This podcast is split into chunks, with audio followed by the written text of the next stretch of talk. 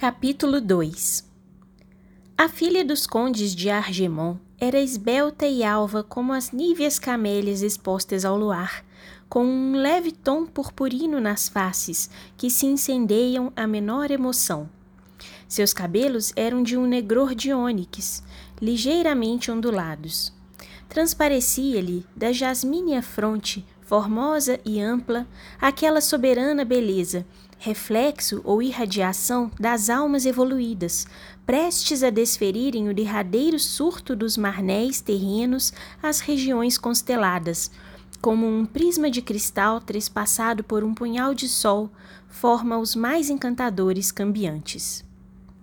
Os olhos grandes e merencóricos, velados por longos cílios veludosos, semelhavam lúcidos diamantes negros, ressumbrando sentimentos profundos e dignificadores. Raramente sorria. Suas palavras revelavam sempre critério e bondade. Muitas vezes advertia as condiscípulas levianas quando proferiam algum gracejo menos sensato, e então lhes proporcionava conselhos inolvidáveis que calavam no âmago dos corações. Por isso, era estimada de todos que com ela conviviam, servos, colegas, professores e eclesiásticos. As arguições que, naquela manhã, um radioso sábado, dirigira ao venerável, austero e perspicaz confessor, ferindo muitos dogmas preciosos do catolicismo, alarmaram a quantos delas tiveram conhecimento. Heloísa, obedecendo às determinações do senhor de Brusier, dirigiu-se à capela onde estavam as cândidas condiscípulas e prosternou-se junto de um confessionário. Isolada, contrita e comovida, tentou, por meio de preces veementes, arrefecer os pensamentos que, na mente, aclarada de astral fulgor, lhe vibravam quais clarins encantados a despertarem ideias extraterrenas e desconhecidas. Será crível, imaginou consigo, que Beuzebu possa danificar criaturas honestas e impolutas sem que os anjos guardiães as defendam? Qual, pois, nesses momentos gravíssimos, o proceder das sentinelas divinas, às quais somos confiados do berço à tumba? Ficam impassíveis durante o assédio da potestade do mal? Temem-no eles? Não sobrepuja ao dele o poderio de Deus? Por que teme de Brusier esteja eu sugestionada pelo demo? Pratiquei algum ato injusto ou pecaminoso? Deixei de orar com fervor? Quem me insufla os pensamentos que externo, pois sinto que me infiltram e não se originam em meu cérebro. Não são eles, porém, contrários a Satã e favoráveis ao Criador? Pode o dragão inspirar réplicas contra ele próprio? Contemplou em pranto a efígie da Mater Dolorosa e lhe rogou febrilmente: Mãe Santíssima, esclarecei-me, Perdoai-me se cometi delito reprovável discordando dos ensinamentos recebidos desde a infância. Não posso crer, porém, que o Eterno haja criado Satanás para nos atrair a seus antros chamejantes, arrastar-nos aos sorvedouros das iniquidades e nos desgarrar do aprisco de Jesus, sem que ele o castigue, o enjaule em qualquer fortim inexpugnável, até que se arrependa, se humilhe, regenere e mude de proceder. Para que Luzbel fique subjugado, manietado, impotente, pulverizadas a sua soberba e rebeldia, quais as descrevem os livros sagrados? A nave regurgitava de meninas e donzelas de vestes imaculadas, qual silencioso bando de nevadas rolas que, apenas por instantes, houvessem pousado no solo e estivessem prestes a partir, espaço em fora, em demanda de fúlgidos campanários de catedral azul do infinito. Suave melodia envolada no velho órgão enchia de sonoridades cristalinas o recinto branco, oloroso e florido do santuário. Indomável emoção abalava o íntimo de Heloísa, que por instantes soluçou, compelida por insofreável melancolia, pressentindo algo doloroso e irremediável que parecia aproximar-se, qual procela rugidora. Com os olhos inundados de lágrimas, contemplou a imagem de Maria de Nazaré, que lhe pareceu aureolada por cintilante halo.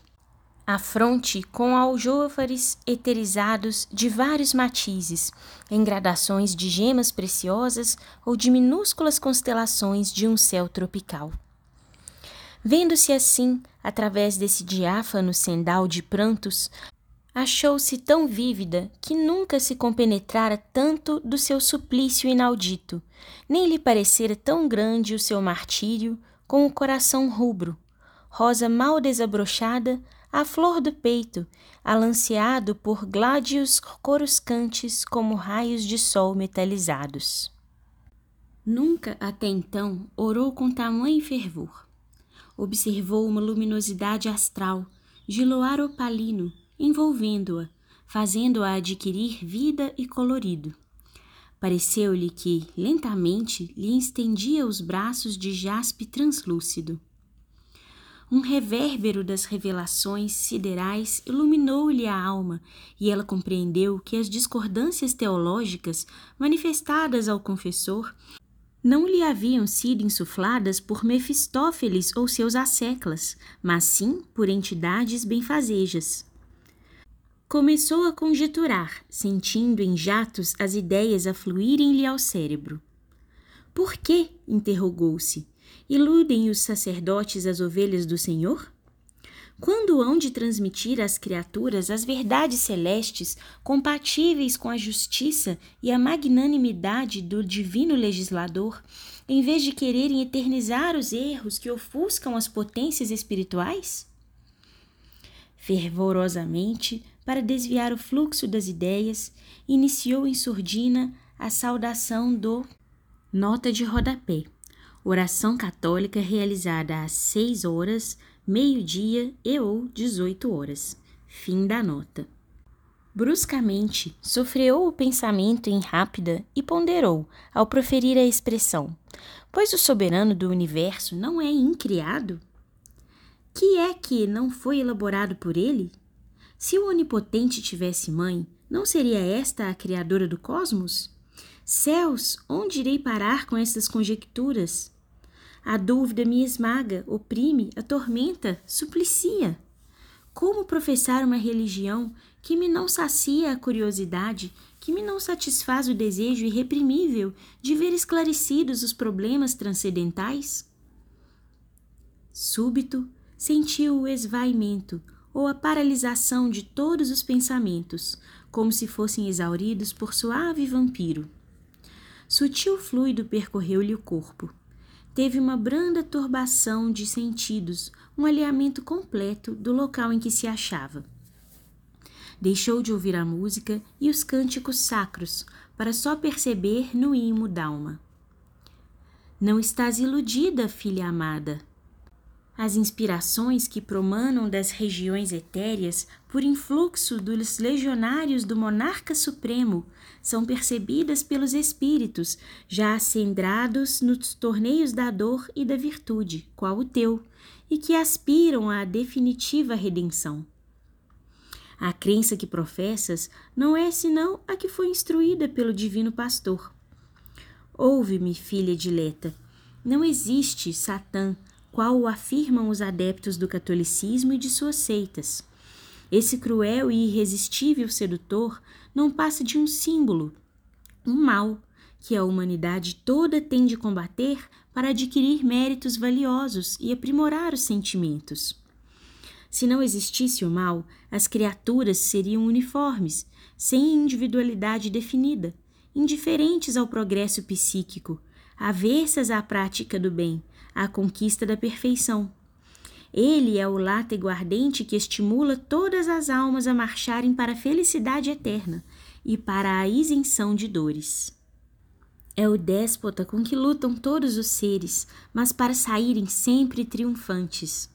Não haveria penumbra se não houvesse luz. A treva só existe transitoriamente. É a ausência dos raios solares. A luz, pois, e não as trevas, é que tem existência própria. Assim, o bem e radiação astral vencerá o mal, que é sombra apenas e não existe nas paragens siderais. Mas como a escuridão oculta todos os corpos, menos os radiosos, as verdades divinas ficam apenas eclipsadas, enquanto o sol da virtude não penetrar os corações lapidados pelo dever e pelo sofrimento. Tu, filha querida, és um espírito milenário. Estremeces?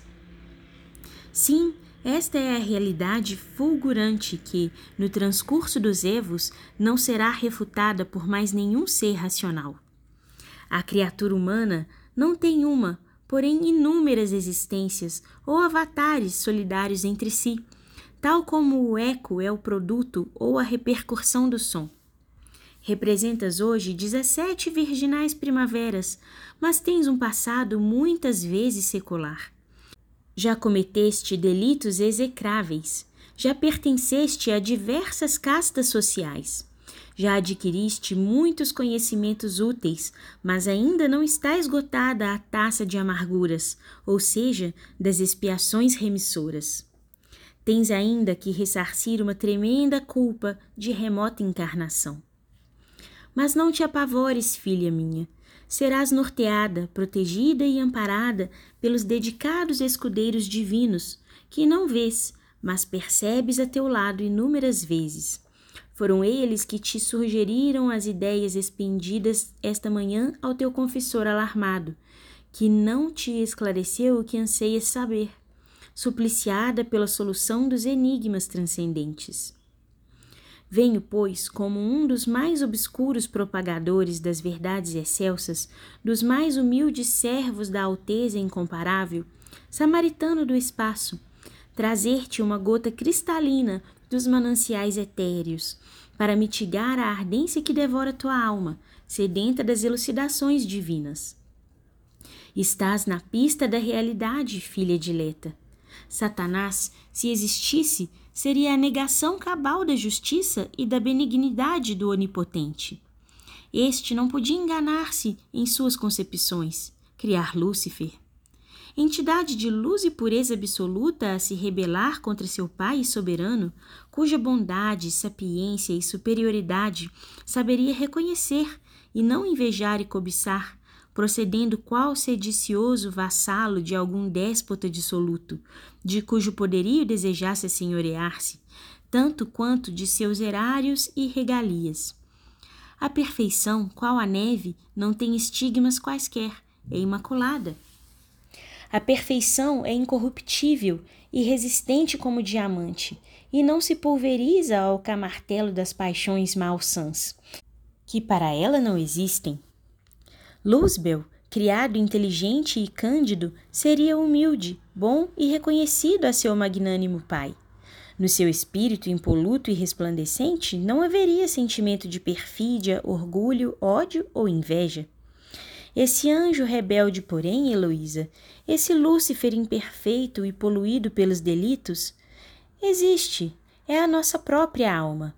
Ela sim, filha minha, é que se revolta vezes incontáveis contra a clemente soberania do universo, não se resignando nos momentos de adversidade, nas horas eternas de angústia, que lhe resgatariam séculos de ignomínia, se as suportasse cheia de nobreza e resignação. Mas assim não sucede. Onde há dor, reina a impaciência, a lamentação, a rebeldia. No entanto, Deus, sempre compassivo e generoso, não a desterra por todo o sempre de suas mansões de paz e radiosidade. Não a precipita no reino das sombras e das chamas inextinguíveis, onde ela se converteria em perpétua adversária do seu Criador e se tornaria grilheta perene do sofrimento em inútil imortalidade. Esse império apavorante, não eterno, mas transitório, nós o conhecemos. A Terra é um dos seus departamentos. Aqui é onde o Sol se oculta todos os dias aos olhos materiais, onde há sempre um hemisfério mergulhado em sombra, onde há prantos, flagelos, calamidades, ranger de dentes, e as flamas dos padecimentos morais torturam, sem calcinar, os corações sensíveis. Mas essas dores podem ser consumidas, todos os delitos remidos com a prática do bem e do dever, com o cinzelamento da alma. Não há, pois, crimes irremissíveis, punições ilimitadas ou infindas. Como este planeta, há outros mundos esparsos no infinito, e todos destinados ao progresso e apuro da humanidade. As almas os percorrem em estágio incessante, qual se fossem eles uma cromática maravilhosa, a da regeneração anímica. Adquirem em cada um conhecimentos preciosos, retemperam os nobres sentimentos mergulhados em paz e pureza, como barras de aço em forjas flamejantes, diluindo os instintos nocivos. Conquistam as ciências, as artes, a felicidade interminável. Estás, pois, em um dos mundos escola, em que o sofrer predomina, mas onde melhoram os delinquentes. Luzbel nunca existiu, tal como o descrevem os teólogos, apenas simboliza o mal. Todos temos sido, como afirmam que ele o é, anjos decaídos do paraíso da inocência, pecadores insubmissos, que nos esquecemos das dádivas do Pai misericordioso, de seus desvelos por nós. Muitas vezes nos insurgimos contra seus desígnios redentores, blasfemamos, praticamos aviltamentos, perversidades deploráveis e indescritíveis. Ele, então, desejoso de nossa remissão, nos degreda em lugares inferiores do universo, que os sacerdotes supõem ser um antro de tormentos eternos. Os rebelados padecem as consequências dos seus atos transviados às leis divinas, mas nunca sob o domínio de Satã, o caudilho do mal, porém dos prepostos do Senhor, que são as almas redimidas e acrisoladas no cadinho da moral e dos labores profícuos. Esses gendarmes divinos nos acompanham, aconselham, norteiam para a virtude e nunca nos repelem ou supliciam inutilmente. Quando nos veem bordejar os torvelinhos da iniquidade e da ignomínia, estendem-nos mãos fraternas, segredam-nos palavras de brandura, de humildade, de submissão aos decretos supremos, alvitram-nos tudo quanto é digno e meritório. Finda uma jornada terrena, se os calcetas foram dóceis e escutaram as doutas advertências, eles os levam através do espaço estrelado, mostram-lhes as maravilhas siderais, que não podem fruir senão depois da aquisição do alvará de soltura, penosamente, heroicamente conquistado nos planetas de expiação. Incutem-lhes, desse modo, no íntimo, admiração pelo seu Criador e soberano, desejo de evoluir, aspirações dignificadoras. Somos, pois, filha amada, os inconfidentes da majestade suprema, os decaídos do Éden da pureza, os temerosos satãs, que, pelas regiões de diversos orbes, semeamos a dor, a discórdia, o ódio, a vindita. Não somos, porém, perpétuos galés do pecado. Podemos libertar-nos de todas as incorreções, conseguir alforrias e venturas eternas, trabalhando, padecendo cristãmente, resignando-nos nos momentos de ríspidas provas, orando, estudando, elevando-nos moralmente, expurgando do coração os detritos dos vícios e das maldades. Escoam-se os séculos de acerbas expiações, mas as penas não são infindas, cessam um dia, e então os contritos e os redimidos conquistam a felicidade sem limites. A ventura, pois, e não a dor, é que tem duração perpétua. Não aguarda, porém, aos evoluídos a beatitude ou a inação, que tornaria enfadonha e improdutiva a imortalidade transcorrida em um só paraíso, que poderia ser um portento, mas perderia todo o encanto. Ficaria banalizado nos sorvedouros dos milênios no mesmo ambiente, no mesmo horizonte, cumprindo os mesmos deveres, com os mesmos conhecimentos, gozando às vezes egoística ventura, sabendo que um ente idolatrado, pai, mãe, irmão, filho, consorte ou amigo, está encerrado nas hienas, atormentado pelas chamas implacáveis, sempre avivadas pelos tridentes diabólicos. Os regenerados têm de completar seu tirocínio apenas começando neste orbe, num horizonte mais vasto. O infinito lhes é patenteado.